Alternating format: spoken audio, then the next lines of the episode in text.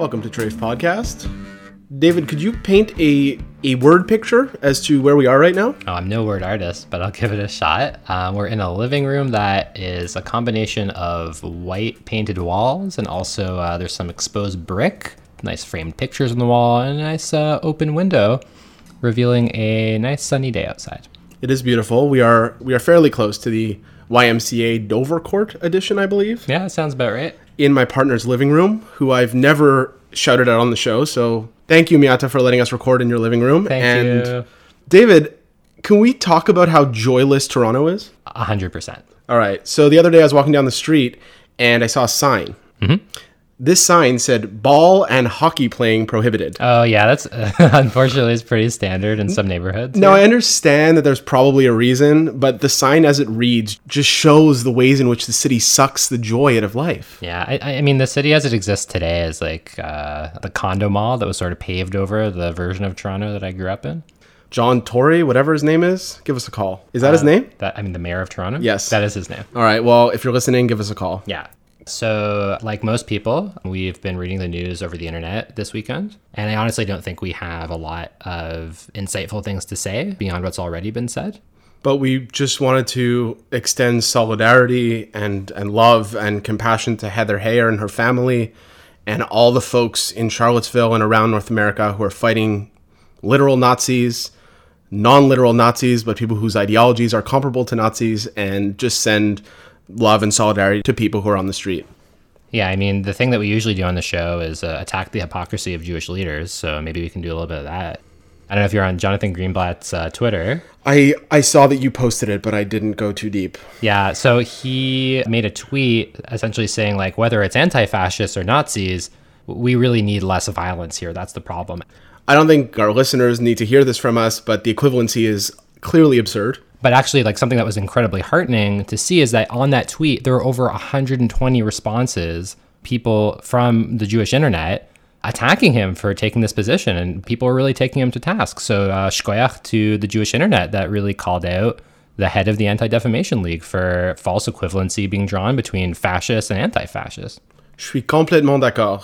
Another thing that we do on the show is talk to people who that are not each other, who are doing interesting work, who have interesting ideas, et cetera, et cetera. And I believe that we did one such interview that we are going to share with you now. I mean, we, we certainly did, and you were there for it. It's also recorded. yeah, um, but we, we, we spoke with Jessica Rosenberg and Ariana Katz, who are both part of the Years of Radical Dreaming Jewish calendar that started last year. Uh, and they're putting together a new one for five, seven, and seven, eight. The deadline for orders is coming up soon, so check them out, and I uh, hope you enjoy the interview.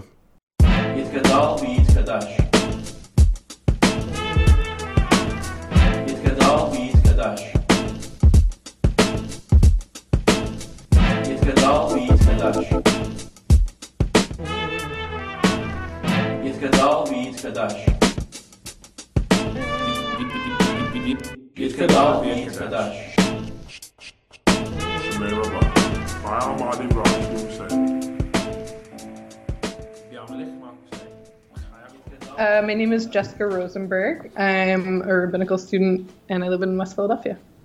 Uh, I'm Ariana Katz and I am also a rabbinical student and I live a block down the street in West Philadelphia.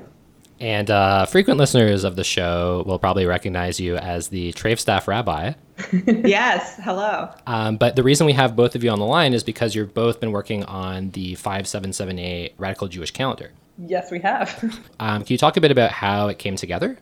How it came together was I roped a lot of people into helping with various parts. So about a month before it was going to have to go to print, I said, Ariana Katz, I'm losing my mind. I thought I knew how to lay out a calendar and I have no idea how to lay out a calendar. I thought I was going to do it on paper and with paper and pencil.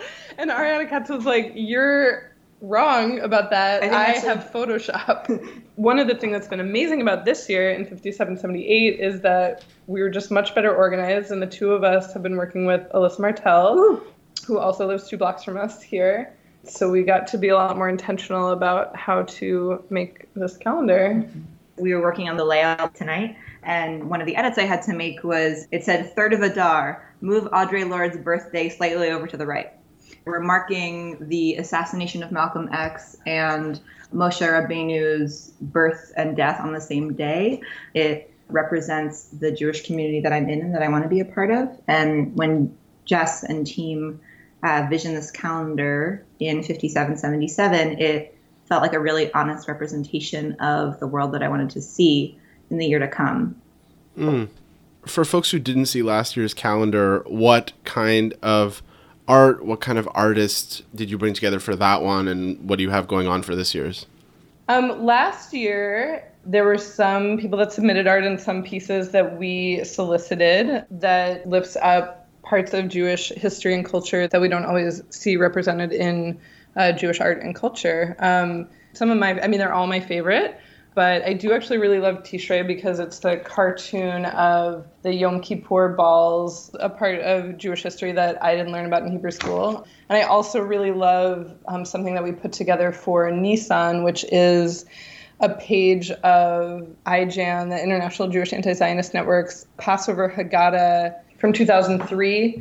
We are trying to make both the artists who are in it and the people represented in it and the dates on it more diverse around Jewish practice, around race and ethnicity and history and background. And so that's also something that we really welcome people's feedback on. If there are dates or people that you want to see remembered in the calendar next year, we would love to hear about what pieces of radical Jewish history people want marked on the calendar. Um, so last year we had up a Google form where people could submit, but you can always email us. And uh, what's the email address if people want to get in touch?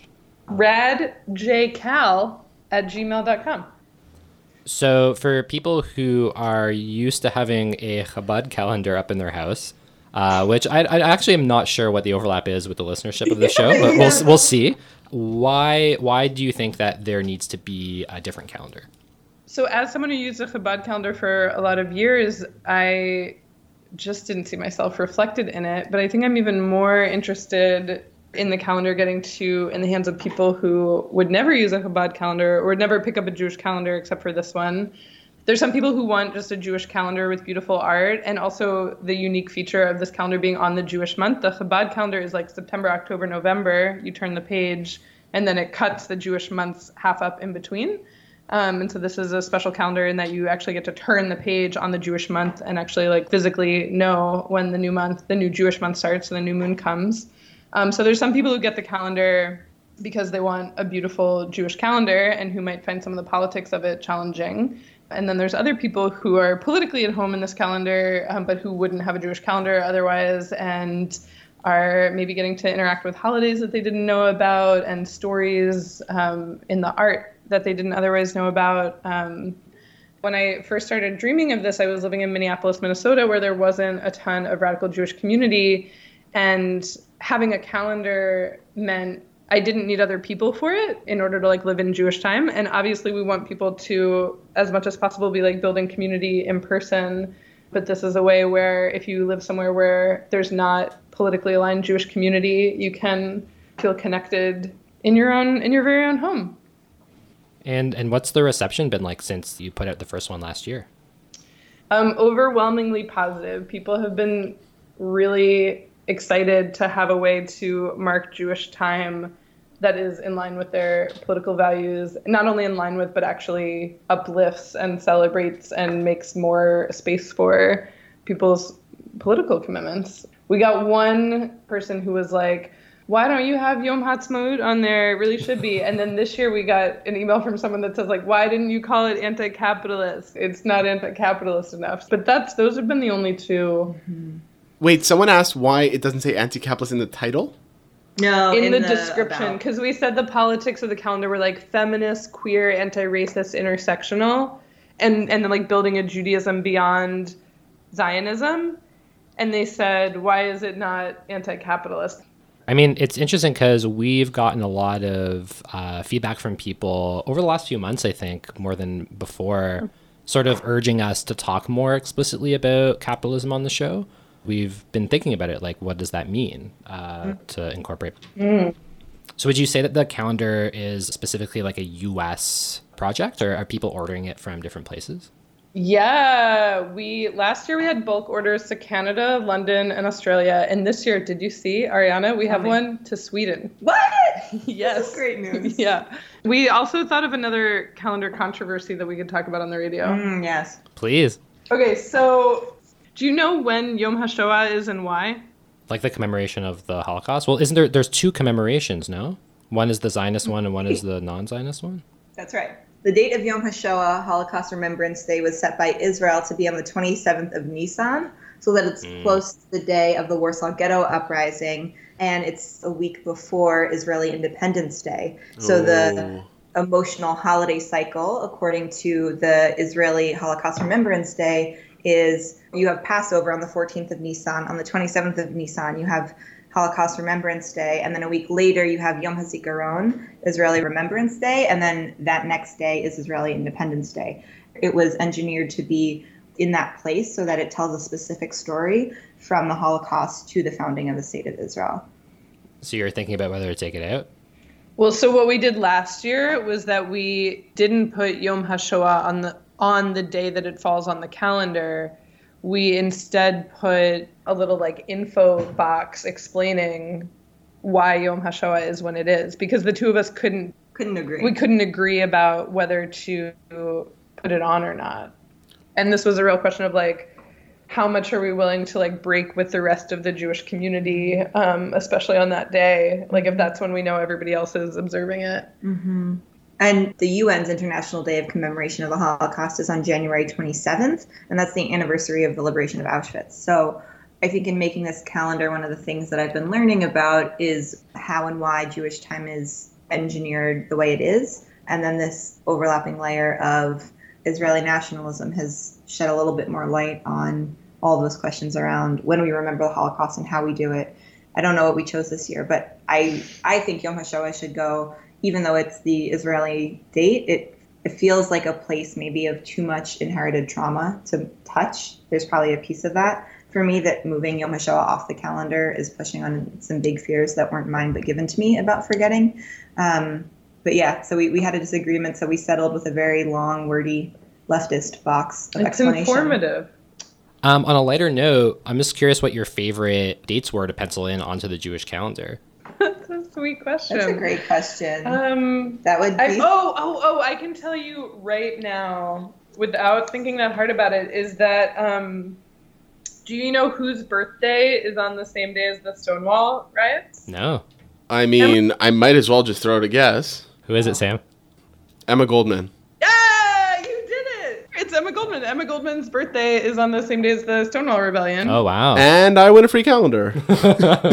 Oh, yeah, wait, let Ariana say what her favorite date is. This is not discovered by me, um, but in eighteen eighty-five, on the twenty-eighth of Cheshvan, the Pittsburgh Platform declared the reform movement's rejection of Zionism. We're including that on the calendar this year because, because haha. um, I also understand that there's a contest uh, for people who want to win a free calendar. Yeah, there is. Um, we, depending on when you air this, um, the orders close on the first of Elul, which is the twenty-third of August. Um, but it, I could verify that by looking at my own calendar. Um, and we're inviting people to take a picture of them with their calendar from last year or where they're going to hang their calendar from this year. And whoever posts the cutest picture, most creative picture, um, will win a free calendar, which we will mail to them. Great. And yeah. uh, for everybody else that's interested in a calendar, what is the uh, website to go to to make the order? So you can get a calendar by going to radical jewish calendar dot big cartel dot com. And right now you can also snag one of the rad patches made by Jay Brager, which it says, "We will outlive them." And you can get a giant one or a tiny one. Orders are open until the first of Elul, which is the twenty-third of August. And should folks follow you on the social medias, all that stuff? Yeah, Instagram and Facebook. You can look for Radical Jewish Calendar, and there we are. Sometimes we post tiny Divrei Torah or pictures and bios of the artists of the month. Well, I feel like that's a good note to end on. Uh, thank you both for all the work you put into this calendar, and I can't wait to see this year's. Thank you so much for talking with us. We hope you both have a sweet new year. Shana Tova! Yid Gadol v'Yid Kadash. Yid Gadol v'Yid Kadash. Yid Gadol v'Yid Kadash. So that was our interview. Uh, again, orders close for the calendar at the end of August. So if you're listening to this before the end of August of twenty seventeen and you want to make an order, get on it. Also, if you're feeling generous, give us a positive rating on iTunes, as per usual. Write a nice little note and tell a friend about the show. Treyf Podcast is Sam Bick and David Zinman. A huge thanks to C K O T ninety point three F M, where we usually record this podcast under the shadow of the giant cross of secularism on occupied Gunagahaga territory. Many thanks to so many important people, to our staff rabbi, Ariana Katz, to Sack Syndrome and Josh Dolgan for the music, to Kira Page, Claire Hertig, Cadence O'Neill. You can follow us on the social medias at Facebook or Twitter. And you can always send comments, suggestions, hate mail, love mail to treyfpodcast at gmail dot com. See you next week.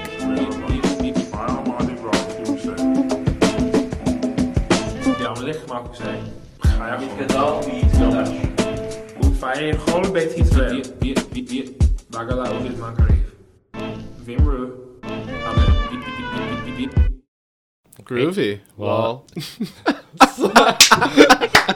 Uh, but according to the Jewish Telegraphic Agency, George Soros is uh, the primary financier of the B D S movement and radical leftists across the world. So, um, oh, so where's you my have my address? Check? Yeah, I know, right? Like, I actually, when I read that, I called, I called Sam and I was like, is, "This isn't true, is it? Like, why don't we have any funding?"